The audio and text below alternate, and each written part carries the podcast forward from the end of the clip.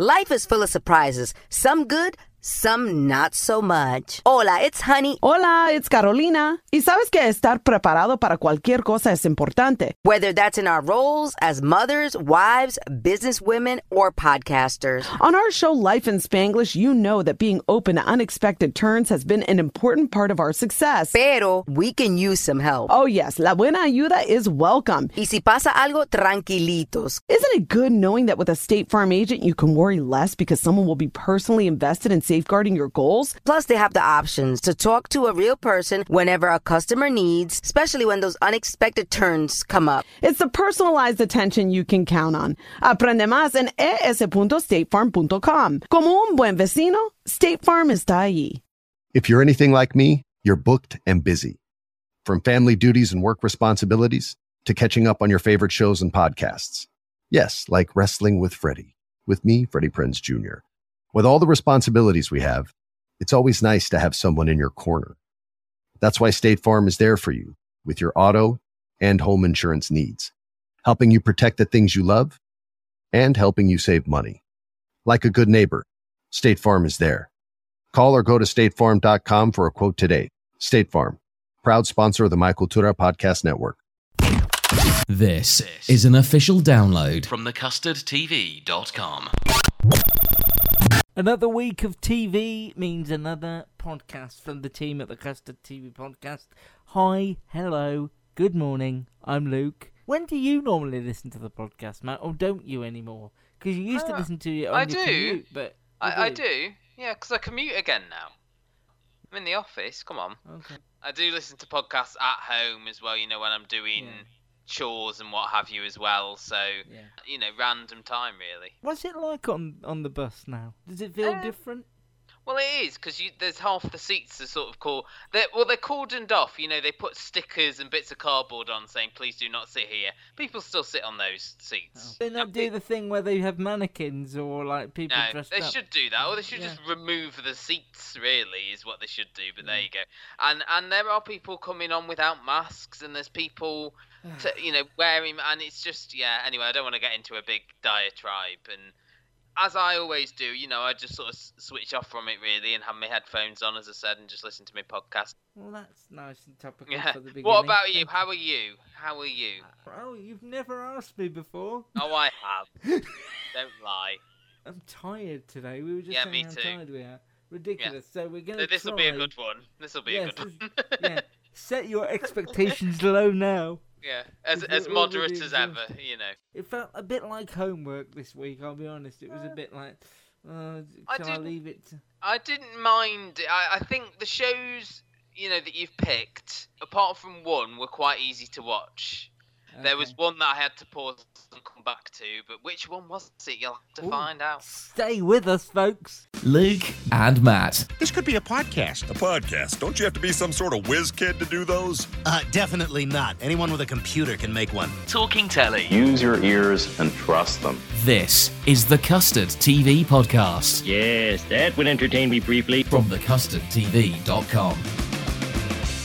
We're doing Life, which is Mike Bartlett of Doctor Foster fame. That's his new B B C One drama. We've got the remake of Utopia, which finally made its way to Amazon Prime on Friday. And then uh, Evil, which is the new show from the Kings of uh, the Good Wife fame, Robert and Michelle King. They Their new show, Evil, was critically loved on C B S earlier last year. Or earlier this year, sorry, on uh, C B S, and it's finally available to watch on Alibi in the U K. Good so those Alibi. Are the three. Well, two things. Which one do you think w- was the one that I had to pause and come back to of the of the three?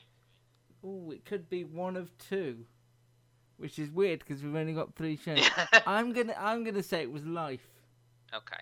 Have you also noticed that we that since, you know, we've returned for the autumn, we are only covering shows that are one word long? Yes, that's what we plan to do all of next week as well. So let's talk about uh, the Emmys. They were held socially distanced with people receiving the awards in their homes. Did you see any clips of this? I have watched a few clips, yeah, mm. yeah.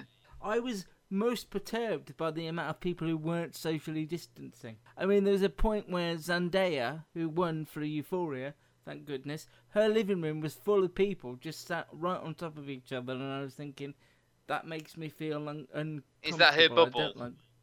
It was quite a large bubble, and her yeah. bubble must include a makeup artist. Uh, let's do the winners, though. Succession won for Best Drama. Really pleased about that. We we hoped for that uh, last week on the podcast. Um, we hoped for better things for The Good Place, but Outstanding Comedy Series went to Schitt's Creek. Everything went to Schitt's Creek. Everything went to them. Does make me wonder, I mean, none of us know, but it does make me wonder what will be in the comedy section this time next year when The Good Place is now gone. Uh, Schitt's Creek is all finished, so what will fill the void? I've got no idea. Maybe Better Things needs to be back yeah. in the comedy awards. Is maybe. There a fifth season coming though? Because the fourth yes. one will have been in this in this run. So there is a fifth season, but like everything, who knows when that? Will no. Be.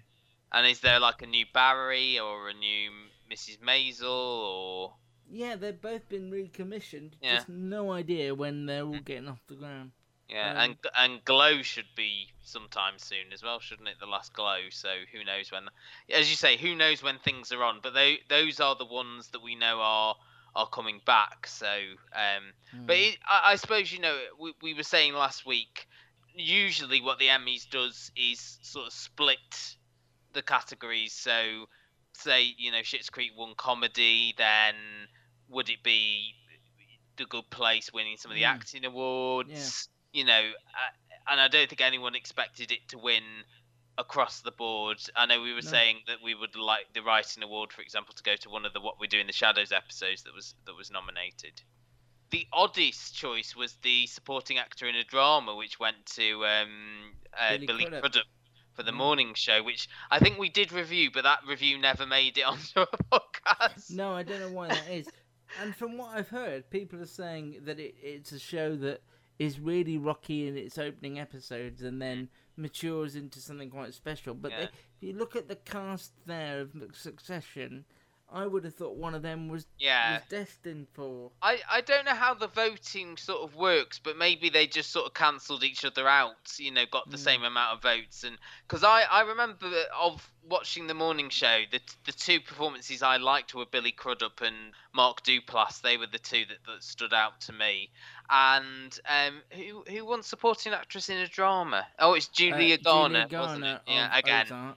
Who yeah. we like, but I know. No, I mean, no. I've only I've only watched one episode of Ozark. I don't. You've not watched many, but are very dismissive no. of it, as mm. as you often are with things you've only watched one episode of. Uh, That's how the podcast works. Yeah, um, and basically, Watchmen's more or less swept that, that limited series. Uh, but, you must uh, be pleased with Uzo Aduba. I am, for... yeah, yeah. I think she, uh, you know, as I said, she was the, one of the standouts for me in uh, Missus America. And she was very sort of transformative in that. And I think she gave a good speech there as well. But I... We'll start with Amazon's Utopia, because Utopia, as you know, it was in our top fifty shows of the decade. Really high up. It's one we've always championed. It's one of the but... most... was in my Desert Island dramas. It was, yeah, and it's one of the most exciting, innovative, visually stunning shows the U K has ever made, I would say. Certainly in the time we've been making this podcast, there's been nothing that rivals Utopia in in terms of storytelling, visual, graded, you know, everything about yeah, it is I mean, so it, unique. I, I think we was talking... Well, we were talking last week about uh, the Ryan Murphy, the visual aesthetic and the, the stark colour palette. Utopia definitely had that going for it. The bright colours, the comic book aesthetic. And and the story was just like... It was something you don't really see on British T V. It, no. it felt very otherworldly. And I will be honest with you, because this is my platform for honesty. I wasn't... one of those people who said, "Oh, the Americans shouldn't remake it." I was quite excited. I by the don't idea. think I was either. No, and I... I was quite excited by the idea of a U S remake, because I thought they would just make it louder and brighter and brasher and quicker and firing on all cylinders and turned up the volume on. And their version is the complete opposite of that in a way. It would surprise me. Were you able to go into this with fairly open mind? I was trying to. I suppose a little bit of housekeeping is that this has been sort of touted for a while, hasn't it? It was initially yeah. David Fincher, I believe, was was the, the person who was was, was going gonna, to be involved. Yeah, and, and it was going to be at H B O initially yeah. with David Fincher. And actually, they parted I, company because he wanted mm, more money to spend on it.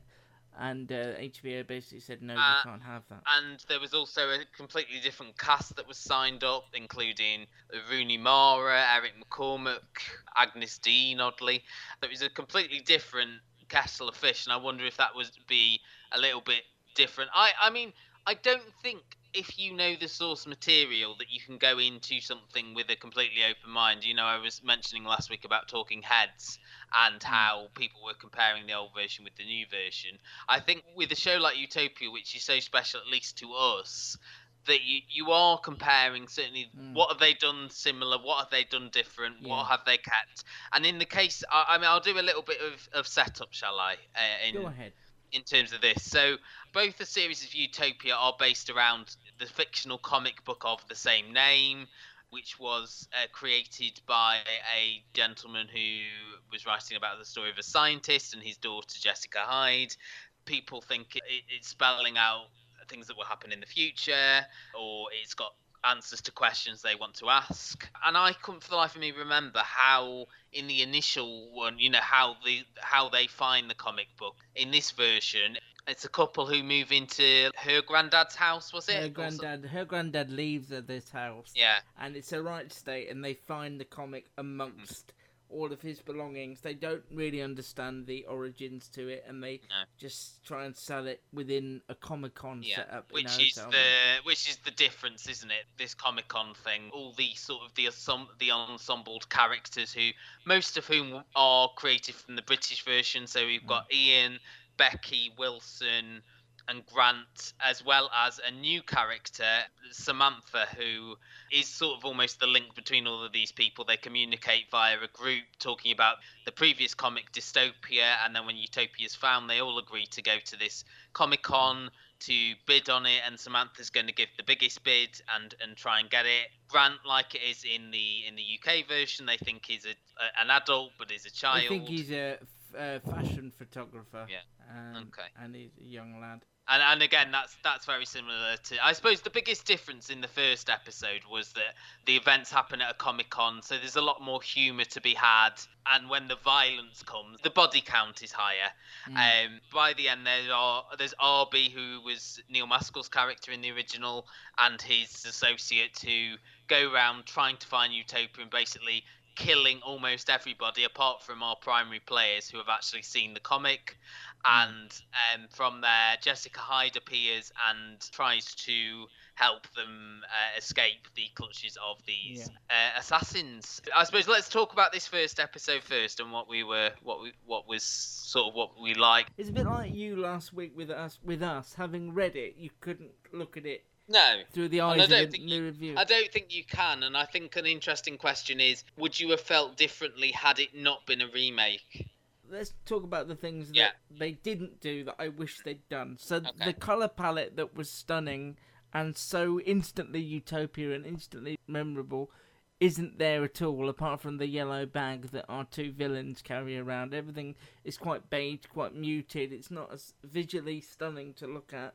The characters don't feel as well drawn either. They feel quite thin to me.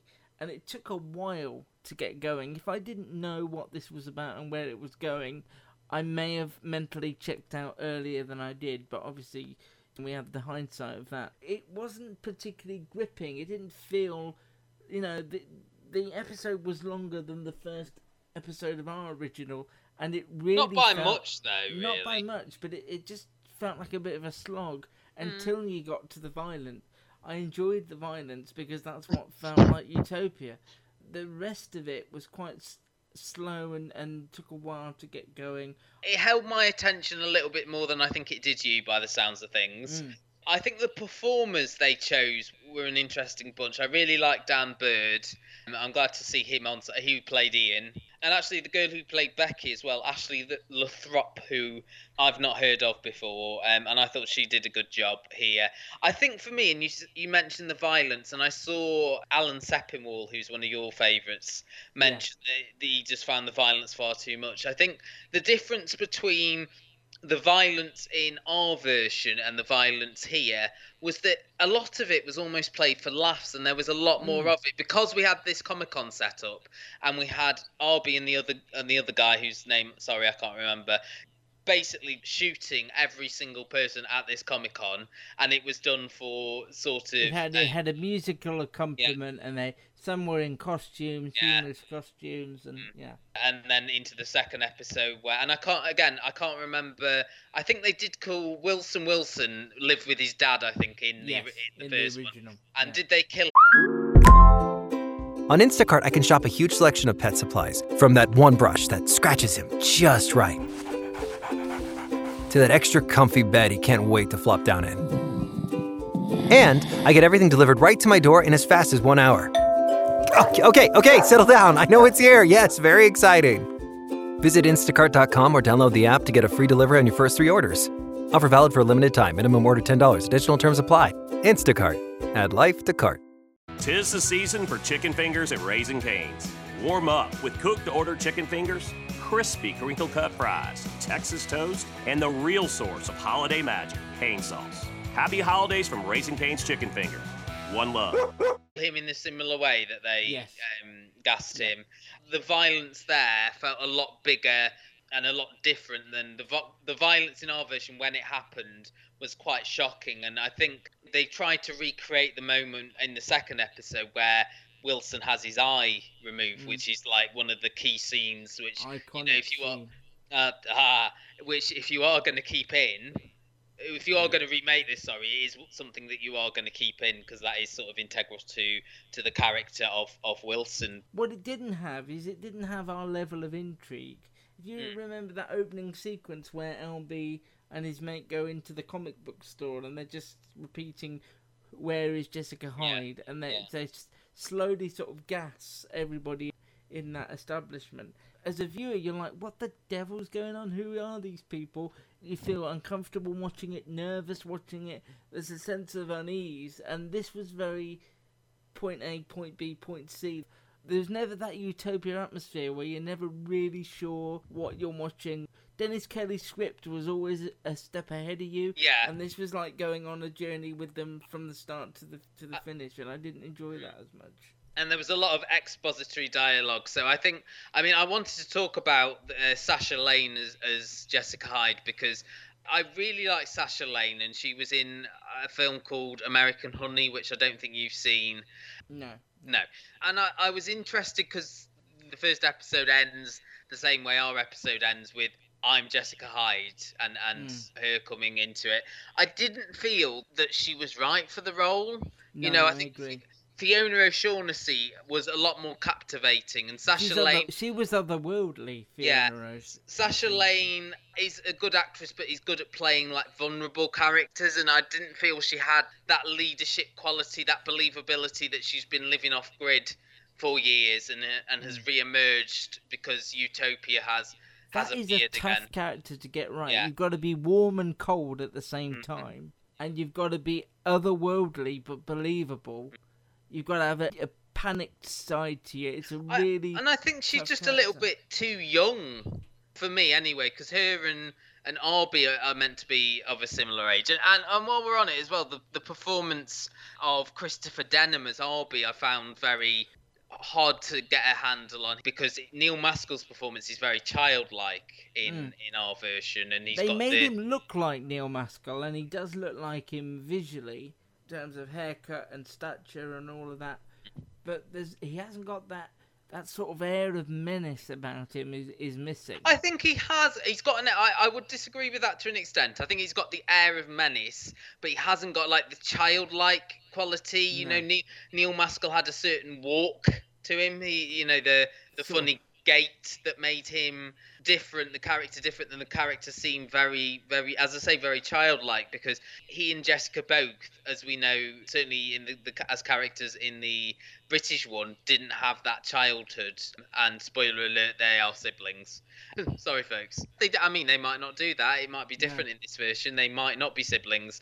Uh, they are siblings in the British version. I suppose the other thing that I wanted to mention was in when we get on to episode two, there are two characters that are introduced that weren't in the original version. Mm. And that intrigued me. I don't know enough to continue watching, but to see what they do, because first of all, I suppose they've got rid of the character of Doug Dale, yeah. and he, you know, was this politician who was having an affair, uh, and that was all set up with the people behind the assassination, which we still haven't met yet, like the network, and if they're going to do no.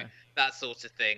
In the place of, I suppose, away from this main story, we've got John Cusack playing Doctor Kevin Christie. He was a geneticist or a biologist yes. who's now created this totally organic meat substitute, which is being linked to these flus that are killing off school children in, in different areas of America.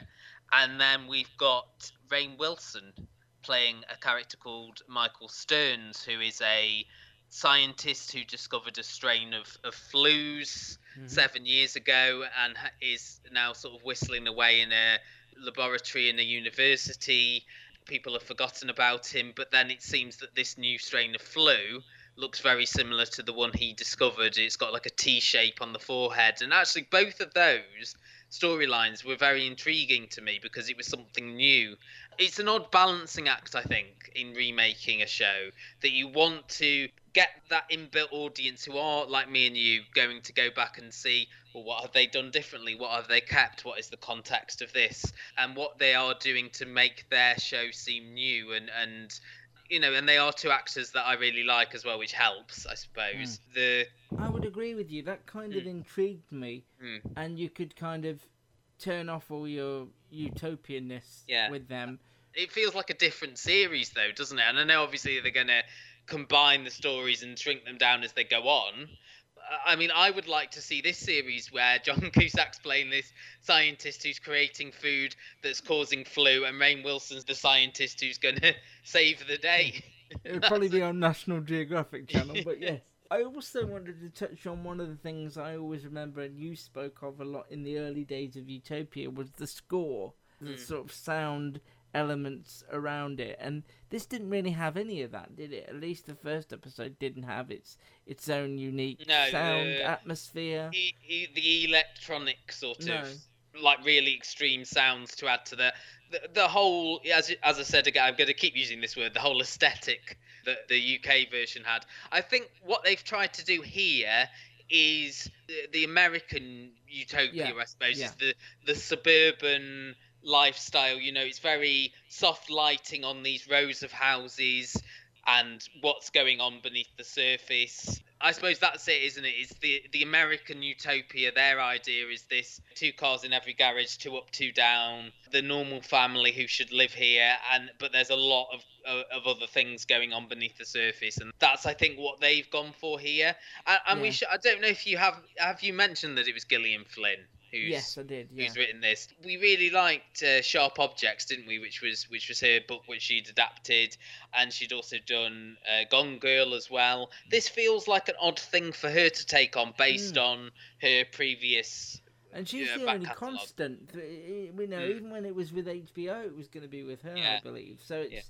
She's stuck with it all the way through its various but incarnations. I think you needed someone like David Fincher, who directed Gone Girl, who has got that visual flair and that visual eye, and I think it would have been something different with, with David Fincher. I mean, it did intrigue me, and I did want to watch the second episode uh, mm. based on what had happened in the first, and based on the fact the two characters who we promised, you know, John Cusack and Rainn Wilson, whose names were both in the credits but weren't in the first episode. I wanted to see what their Where how their characters interacted. One of the performances I will praise is is Javon Walton, who played Grant, because his story was actually completely separate from the rest of of the gang, if you will. And I thought he did a, a really good job. You know, there's that scene where he's trying to break into the penthouse suite and tries to convince the desk clerk that it's his dad and he's been yeah. left that was out. My and... most, that was the bit that I was most invested in, mm-hmm. is the bit where he's messing around like Richie Rich in this penthouse. Or Home Alone. Home yeah, Alone and... two, Lost in New York, that's what that was. And then everything goes wrong and he's forced to hide behind this screen and um, he he witnesses all the violence but is able to escape with Utopia. That felt like it's when it kicked into a gear that I hoped it would have kicked in sooner. And also I wonder, it's ironic that the amount of time it's taken to come to screen, it happens to land during a global pandemic yeah, when it's yeah, talking about... Thing. You know, the killer flu, isn't it? And and I think they do flash up a any similarities to current events are coincidental or whatever, and we do not, you know, want to upset anyone. Yeah, so I wonder how many people would just put off by that being the kind of mm. backdrop as well, and just thinking, this is too close in a way to what we're living through, and I don't want to be thinking about scientists in laboratories fiddling about with D N A and coding to get us another flu. So maybe it's that. It didn't have the pizzazz that I thought it would have, and that was a disappointment. Not the worst out of T V I watched no, this week. No, it kept a pace for me. I, I wasn't bored, uh, and I watched the first two episodes, so there you go. But, I, I mean, I think it's something that, that you have to decide for yourself, really. I would still urge people, if they want to see Utopia, I would still urge them to see ours. Mm. But this is far easier if you are an Amazon subscriber. And again, I don't know if we mentioned this, is that it never got its finale, did Utopia? You know, Dennis Kelly, I think, asked if he could do like a one-off or a two-parter because he had the ending in mind, and we never, ever got that. Mm. So it's one of those that's sort of unfinished, a, a, a show that was cancelled before the creator got to show his vision for the end. So that's a mm. bit of a down note to end on. Well, it's, that was the one thing. I, I wanted to like it so that I could see what their version of the ending was. It might mm. give me a, a degree of closure, but I don't like it enough. I spent a lot of the time while we were talking about it today thinking I really would like to go back and watch yeah, the original me too. Utopia. Yeah, me too. Have you told your friends about this podcast? Okay, here we go. No. It's just not my idea of a good time. Tell them now. That's what the people want to hear. This is the Custard T V Podcast. Good to the last drop. From the custard t v dot com. Uh, next up, we'll go to a channel we don't talk about often, Alibi, and we'll do the other U S drama we're discussing, which is Evil. As I mentioned at the start, it's co-created by Robert and Michelle King, the minds behind The Good Wife. This stars Katia Herbers as Christian Bouchard and uh, Mike Coulter, formerly of The Good Wife, and also Luke Cage on Lamond uh, on... Bishop. He was, wasn't Lam- he? Yeah. On Netflix. This is them pairing up as a sceptical female clinical pathologist, and I am reading this, joins a priest in training and a blue-collar construction worker as they investigate supposed miracles, demonic possession, and other extraordinary uh, occurrences to find out if there's a scientific explanation or something truly supernatural at work. So this first episode sees um, Kristen, yeah, meeting up with a serial killer to decide how he killed all these women that he's stabbed and mutilated. Then Mike Coulter's character gets involved to say, well, we think he's actually possessed by this demon.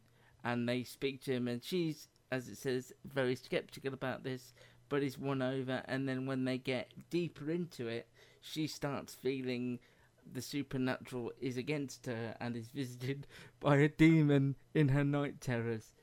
This wasn't the show you were expecting, I guess. When I had an idea, but it was still very odd and, and interesting. It's it's just, where would you get this idea from? It just seems like... I know. Let's play a quick game, which we might play again later on in the podcast. What do you think I thought of this? I don't think you got on with it because you don't like things that have got this sort of otherworldly elements to it. Until the demon that visited in the, in, her in the night. I quite enjoyed this. It felt completely different to anything we've not only watched, but anything we've ever reviewed on the podcast. I don't think we've ever discussed, you know, if we were on in two thousand six, we would have talked about Sea of Souls, but we never... We never did that. Which is the, the, the closest the B B C ever got to something like this. And I do think the three, the trio of this skeptical woman, Mike Colter, who plays it quite understated and quiet, and then this Asif um, Manvi from The Daily Show. Yeah, and then him as another skeptic who sort of goes around bursting people's bubbles who believe that they've had these supernatural experiences when really their dishwasher was overflowing or something ridiculous. I quite enjoyed it, but then it goes utterly bonkers. This was the one I had to pause and go back to. Okay. Because yeah, I just... It's, it's daft and it's ridiculous, but I quite I... enjoyed it until until that point. I liked... I liked her. I liked her family dynamic. I liked. I him. I just didn't. I just didn't get, get on with it at all. Oh, and I, I, I didn't warm to any of the characters. I didn't. I, I found her whole home situation to be bizarre. Her she's home got four, situation is weird. Four she's got four. Exactly the same yeah, age. Children of the Corn type daughters. Her husband is working as a Sherpa in in Nepal, so she's essentially a single mother. She has help from Christine Latty as her mother, who is this leather-clad biker chick. Um, that. Hey, guys, it is Ryan. I'm not sure if you know this about me, but I'm a bit of a fun fanatic when I can. I like to work, but I like fun, too. It's a thing, and now the truth is out there. I can tell you about my favorite place to have fun, Chumba Casino. They have hundreds of social casino-style games to choose from, with new games released each week. You can play for free anytime, anywhere, and each day brings a new chance to collect daily bonuses. So join me in the fun. Sign up now at chumba casino dot com. No purchase necessary. V G W Group. Void where prohibited by law. See terms and conditions. eighteen plus. Lucky Land Casino asking people, what's the weirdest place you've gotten lucky? Lucky? In line at the deli, I guess? Aha, in my dentist's office. More than once, actually. Do I have to say? Yes, you do. In the car before my kids' P T A meeting. Really? Yes. Excuse me, what's the weirdest place you've gotten lucky? I never win and tell. Well, there you have it. You can get lucky anywhere, playing at lucky land slots dot com. Play for free right now. Are you feeling lucky? No purchase necessary. Void where prohibited by law. eighteen plus. Terms and conditions apply. See website for details. All sounded bizarre. Then you've got Mike Colter playing David Acosta, who is this priest in training, who's decided to form, as you say, almost like this Ghostbusters type group, or Mythbusters perhaps, mm. that are are busting the myths of, of like the demons, and they, the setup at the end is, we're going to expose a miracle this time, folks, are you going to come with us? Uh, and as, as you say, then when it gets to the bit where we're trying to work out, is it a demon or is it a nightmare? And it turns out, as you say, it's a nightmare. That felt really comedic. And then the reveal was that because the guy who they are trying to expose as a fraud had stuff about the demon that she'd seen in her dreams, but it was actually a um, an evil um, occult expert played by Michael Emerson who had stolen notes from her therapist, which again was completely... That was very odd, wasn't it? Very, and, and, very odd. And surely she could have then got him arrested, and that would have been the end of that character. You can't do that. You can't steal people's private notes. I That's quite liked offense. It up until that point. And also, unlike Utopia, which I watched before this, I quite liked the direction. I liked all the... The murder spree was really well done and and, and yeah, I got that. Screen. Like the editing and stuff. Yeah, I have no desire to watch any more. Yeah, it was just a bit of a mess. About twenty minutes in, it just turned into a complete mess. And the pilot was written by Robert and Michelle King, who have written some of the best hours of network television you will watch, and yet this is dopey. And actually, The Good Fight, as I said, I've watched some more of. The Case of the Week stuff that they did in those latter episodes was really strong, and, and, and this does have a legal framework to it. You know, to start off with, she's working for the D A's office as this psychologist who is trying to prove whether these people are fit for trial. The insinuation is that that demon character isn't going to be in the rest of the series, that we've proved that but it's... I looked, a... I looked up on IMDb mm. and, and that he is. Oh, okay. And so, I, I okay. thought the same as you, and I was like, well, how are they going to... Surely that's it. And I was thinking, is there going to be a demon each week that mm. annoys her? And But no, he's apparently in the first seven episodes, so... Oh, okay, okay. I don't know. I just could not believe... that this came from this, the minds of the... I mean, not everybody has to pigeonhole themselves into the same And actually, thing. if you you know, if you watch The Good Fight, they, they have unleashed their crazy on that to an extent. you can see that they've got other things going on other than just this really well-made legal drama that was The Good Wife. The Good Fight has got some really wacky ideas in it, you know. In terms of this, it, I think it just just gets away with being on, you know, like a standard network, because the some of the stuff that the demon says to her and does to her, and and some of the language they used, it seemed very skating thin ice there in terms the, of the family dynamic. Mm. I wasn't going to bring up, and I'm glad you did. It was the strangest family dynamic in the show. All the kids looked roughly the same age. Mm. They weren't, you know, they weren't stroppy teenagers. They were all, you know, could have been born within nine months of each other. And then three the, the teens, hus- I suppose. The husband, for some reason, is, is a Sherpa, and I don't know whether that's going to play into it later on, but because they were both climbers, weren't they? That's what they were saying, that that's where they met, and then she had all these weird children within eight months of each other. The final show, which is why the podcast is a day late, because we didn't want to put it out before we had a chance to talk about this show.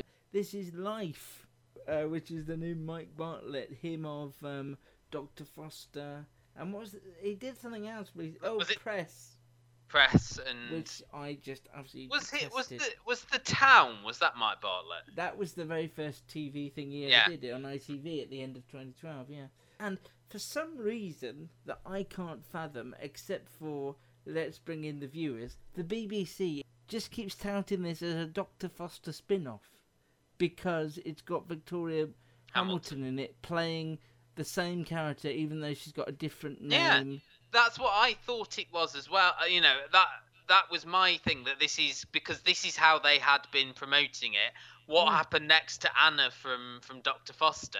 She and changed then her name to and Belle. Then, yeah, and then in the first scene, you see her as, I think it's Belle Starr is her name. There is a scene where a character says to her, you know, you've got a failed marriage and an alcohol issue, which were things that the character had in, in Doctor Foster.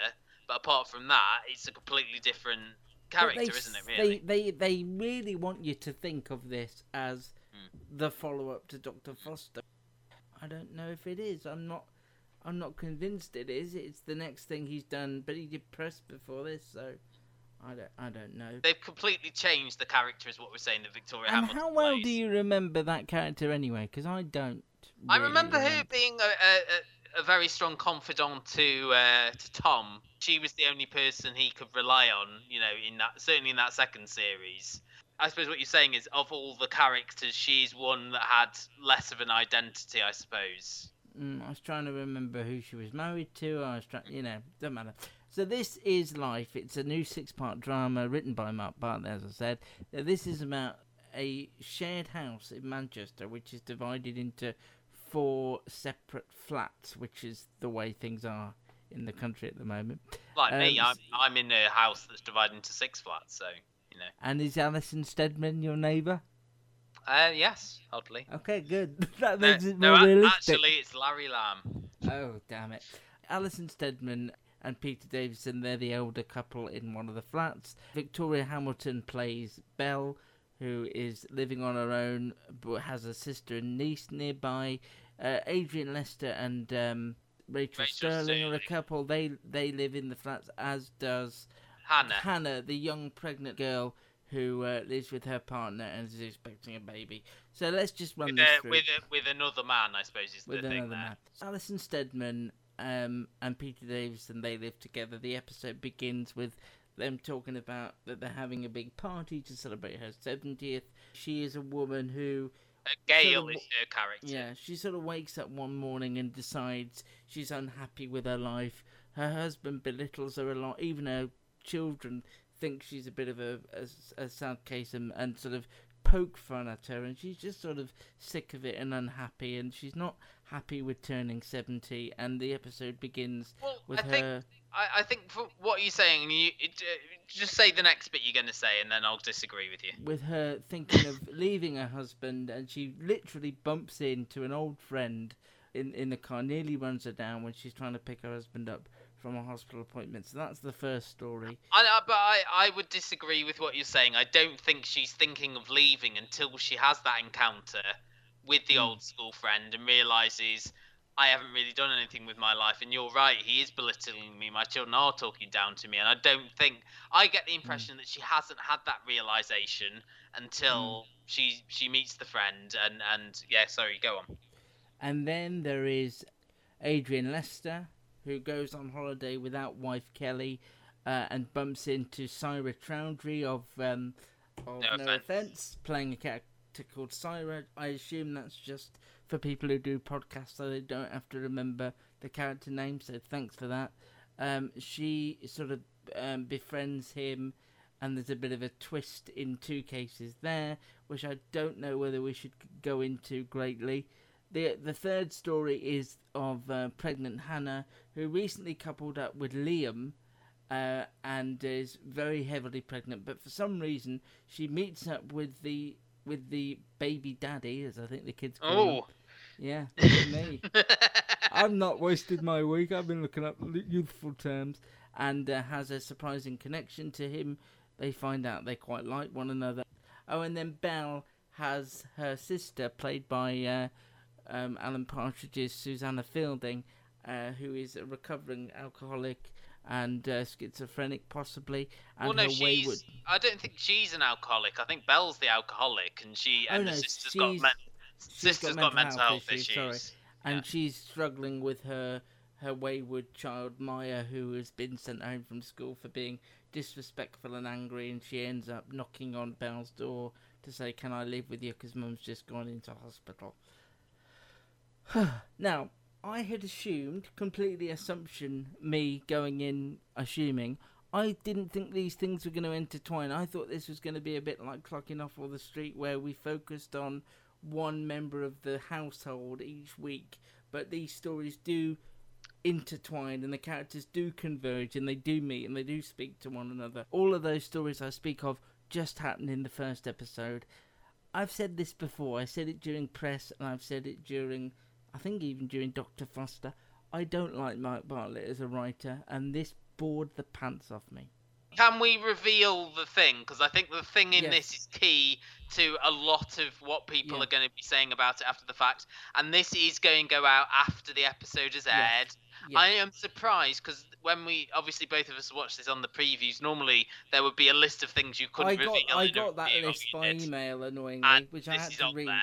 Yeah, and and the and the big reveal. So turn off now if you don't want, and, and skip to, skip to the end if you don't want to know. But the the big thing here is in the earlier scenes you've got uh, Adrian Lester conversing with Rachel Sterling, who's playing his wife.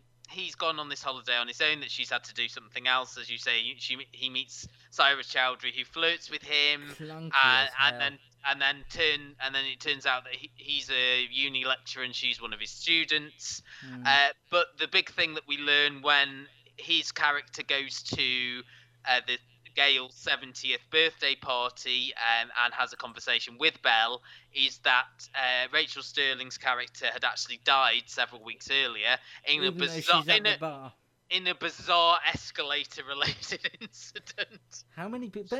Perhaps it's bringing awareness, because I didn't know people died on escalators. Could she not have just had cancer? I suppose that it, it was revealed that Peter a sudden David, heart attack yeah, or something. something. It just seems like a bizarre thing for her. And, and then it's the reveal that they were doing the Sixth Sense thing, and that he was interacting with her even though she wasn't there, and mm. that he's guilty that he's attracted to someone else because his wife's just passed away. Even, even though... though their scenes were so terrible. They were some of the oh, worst oh. in it. Syra Chowdhury and Adrian Lester have zero chemistry. The way they talk to each other is awful. She says something like, what can we do while we wait for me to dry off? And he says, there's there's a T V, we could sit and watch it. I mean, for God's sake. I don't think I minded this as much as you did. I think it, it is, again, a as I said with us last week, it's a big B B C One primetime, nine p.m. It's drama. Another mum, it's another mum show. It's for another people show who... for mums. But for a lot of people, this will be something, you know, they get home from work, nine p.m, what's on B B C One? It's this drama. Oh, we remember her from Doctor Foster.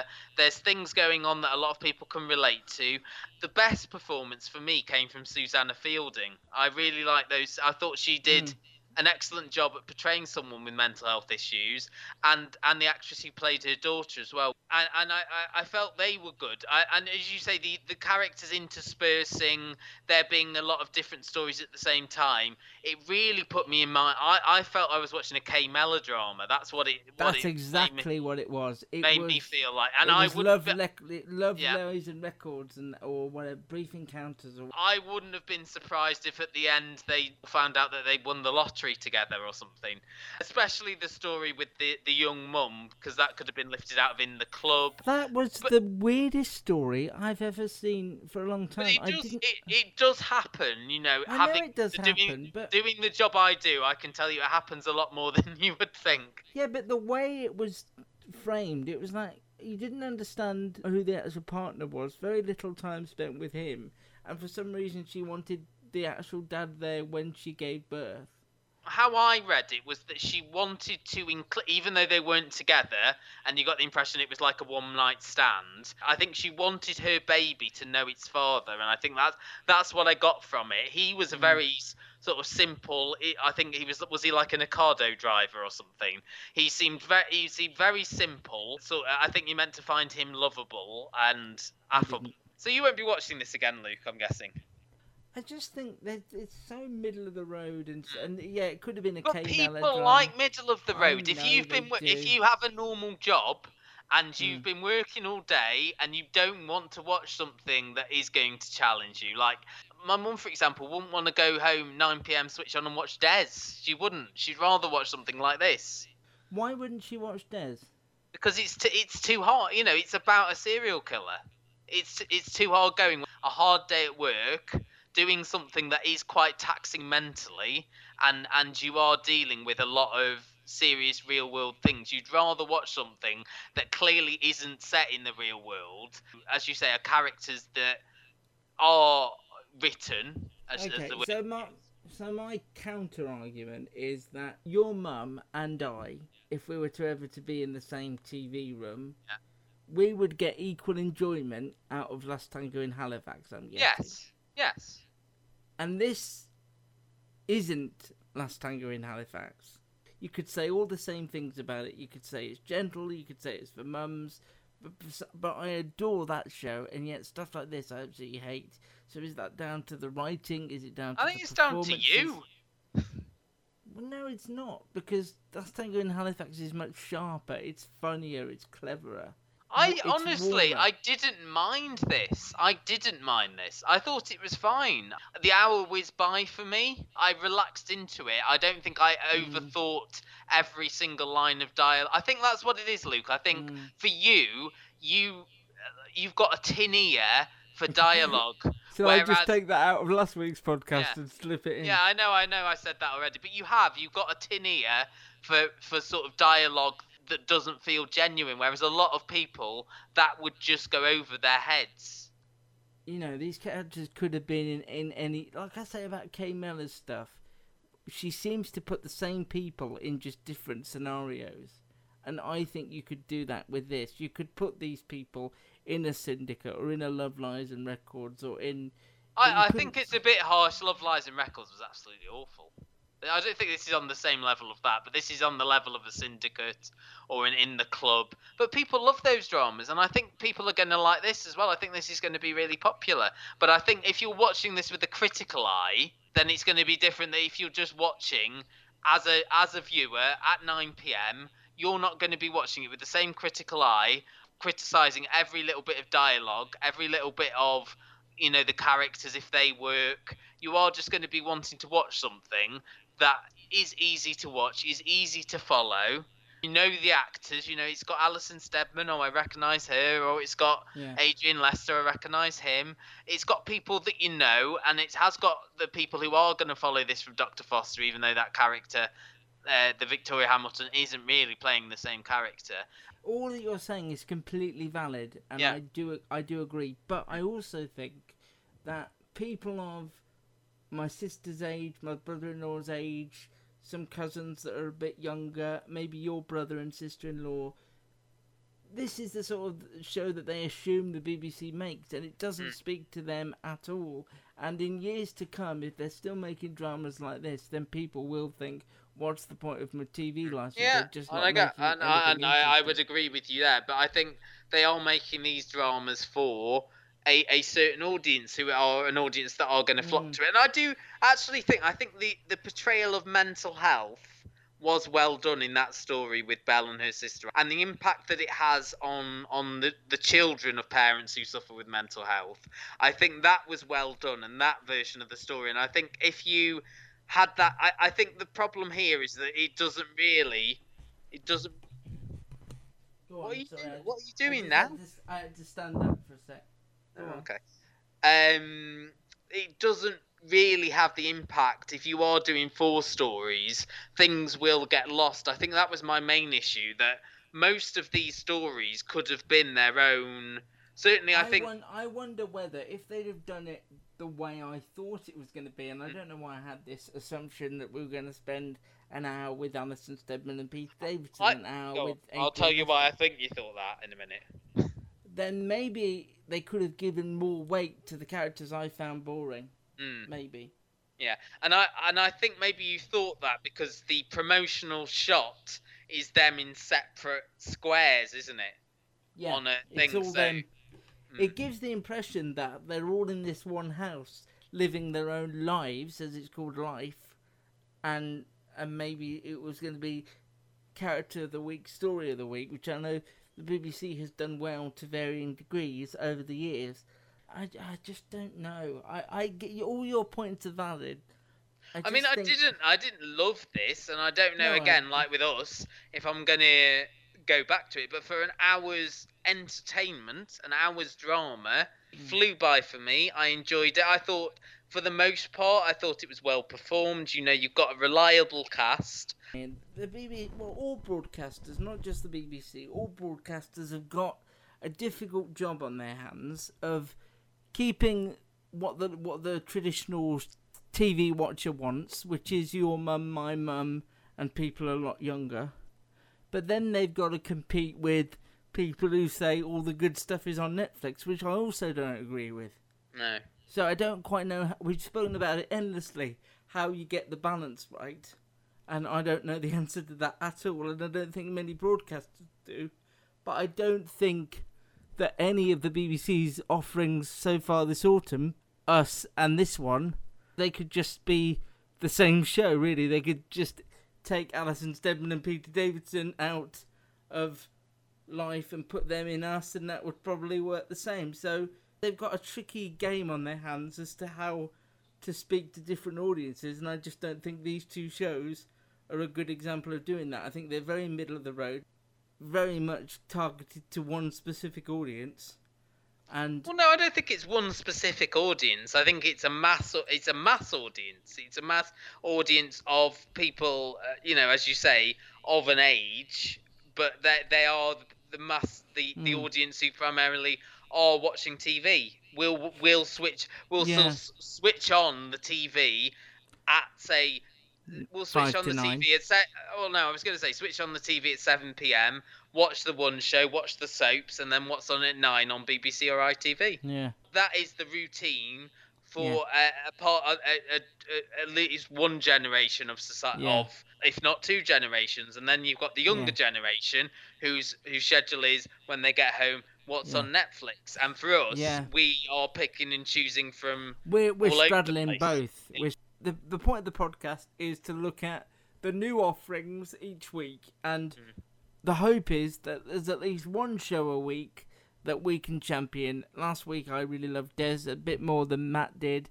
It's not my job to worry about the next generation of, of T V license payers or, you know, I T V advertisers. Playing devil's advocate, you know, the B B C did have I May Destroy You earlier this year, which was a completely different beast, and played to that younger audience, and they did it with normal people. But my yeah. argument, my argument to you there is, I don't believe that I May Destroy You or normal people would have aired on the B B C at the times they did had COVID not played a plan and they had to mess around with the schedules. Okay, because us, both of these shows we talked about, Us and Life, were both meant to be on when normal people was on, and they just thought, we've got nothing for the autumn, we'll, we'll hold these back, they're done, they don't need any more work doing to them, and we'll put these things that were supposed to be online on the iPlayer on T V. As it was, they showed it across Monday and Tuesday nights, which I don't think was the plan. And no. It certainly wasn't the plan to show double episodes of normal people on Monday nights at nine o'clock. No. And I still don't know ratings-wise whether that did well for them or not, but it was certainly... It ripped my argument to shreds about them not looking for young people. But again, that was a response to, what have we got that's done, and what have we got we want to keep for the time when and the, when the I winter suppose... Depending on um, how those did, that will, I suppose, inform their decision going forward when things get back mm. to sort of an even keel, whether they will put more of their B B C Three things on in primetime slots or stick to things like Us and Life, where it's it's more of a safe bet, you know. Mm. And as you say, like your Death in Paradises and your Silent Witnesses and things like that. I suppose the, the outlier is Line of Duty, which sort of appeals across the it board. It straddles the board. Yeah, my, my folks love that. Younger people love that. And I don't know how many of them any broadcasters got. I think I T V thought they had it with Broadchurch, which is why they kept banging on the doors of Chris Chibnall, but ultimately they didn't. I don't know what the next B B C drama is to come after Us and Life, but if it's another one like this, then I, I think I'm again without interest, because it just feels like something that Kay Mellor's written that could be on at any any year, you know, could have been on in the year two thousand. It still would have felt old-fashioned and and not contemporary. Yeah. Um, Life on B B C One Tuesday nights. I'd love to know, actually, if people listen to this, am I just ridiculous? Do you agree with Matt? Do you are you one of those people that turns on the T V at nine and watches because you don't want to change the channel? Or are people even watching T V? Are people looking at what they've recorded on their Skybox from weeks ago? But I'd love to know if you're just one of, if Matt is right, if Matt is describing you as just somebody who finds well, I don't this. Think so. What I'm saying is that that people have a certain, a lot of people anyway, have a certain. Yeah. Schedule that they work around. People who work eight thirty to five, whether it be switching on Netflix, switching on the telly. For me, I'm, you know, I'll, I'll normally You're be neither. watching. Yeah, I'm neither really. I'll, I'll normally just find a series and watch it from beginning to end. And some people do that as well. Luke, you being an outlier because you just watch T V all day, uh, really. Not all day. That's your, I sleep a lot. That's I'm your, but that's your, you know. You, it's your job to know what is yeah. going on on T V, is what I'm saying, yeah. basically. So that is your focus. But the people who, who for who T V is a a, a distraction. distraction, or not a distraction, I suppose, like a pastime. You know, it's not something that overwhelms them, their life. What they do, you know. And I used to be sort of more on your side of things. Obviously, now working an office job, eight thirty to five, I. You know, you talk to people and people have got different things, whether yeah. it be, you know, watching what well, and a, a lot of people are, are starting to find normal people now months after oh, wow. it. and and I was having a conversation with one of the girls who is very, I think she's like twenty-four, twenty-five, and she didn't realise she'd been watching Appropriate Adult and didn't realise that it had been on years and years ago. No, no, well, that's fair enough. There's obviously a, a reason why the B B C, and the fact that they've promoted this as from the makers of Doctor Foster, a follow-up to Doctor Foster, they're looking to that audience, and I feel like that audience is immediately going to feel... Well, I think Doctor Foster had a more... Again, I think that was a diverse range of people. Because of its sort of almost like melodramatic nature, I think people from all generations did watch that. I don't think it was exclusive to say like a middle-aged, middle-class demographic. No, which I, I agree, think, but I don't. Which think I think they're I pitching I think Life this is a, yeah, I think Life isn't going to appeal to the same people that Doctor Foster appealed to. I, I don't believe so. Anyway, um, anyway, we're quite on the fence about that one. So eight o'clock, uh, nine o'clock Tuesday, B B C One. Uh, if you want to get in touch with us, we'd love to hear from you on the email. custard t v reviews at gmail dot com. If you want to send us a tweet, you can do that either at custard t v pod or to one or both of us, at Luke Custard T V for me and at Matt T V Bites for Matt. I'm not here next week, I'm away, assuming the guidelines don't screw me up, I'm away next week. So we're hopefully going to have Matt with a guest on next week to discuss three Maybe shows. I'll have like like five guests and we'll have the rule of six. Yes, well, we could do that on the podcast as well. Yeah. That is it. We'll be back soon with more. And by the way, please support and visit the website that this all stems yeah. from, and which rate, is the custard t v dot com. Yeah. Rate, review, subscribe, as people say on, yes, on proper podcasts. On all these, on, on podcasts with meaning and thought. Yeah, subscribe and rate, and give us a review and let people know. Yeah, because it would be nice to see what, what. No, and it would be good for us to see what you like and what you don't like and things like that. Yeah, it'd be great for my self-esteem, that. Okay. Bye. See ya. Rate and review us wherever you find us. Search The Custard T V on YouTube, iTunes, and Facebook. Judy was boring. Hello. Then Judy discovered Chumba Casino dot com. It's my little escape. Now Judy's the life of the party. Oh, baby, mama's bringing home the bacon. Whoa, take it easy, Judy.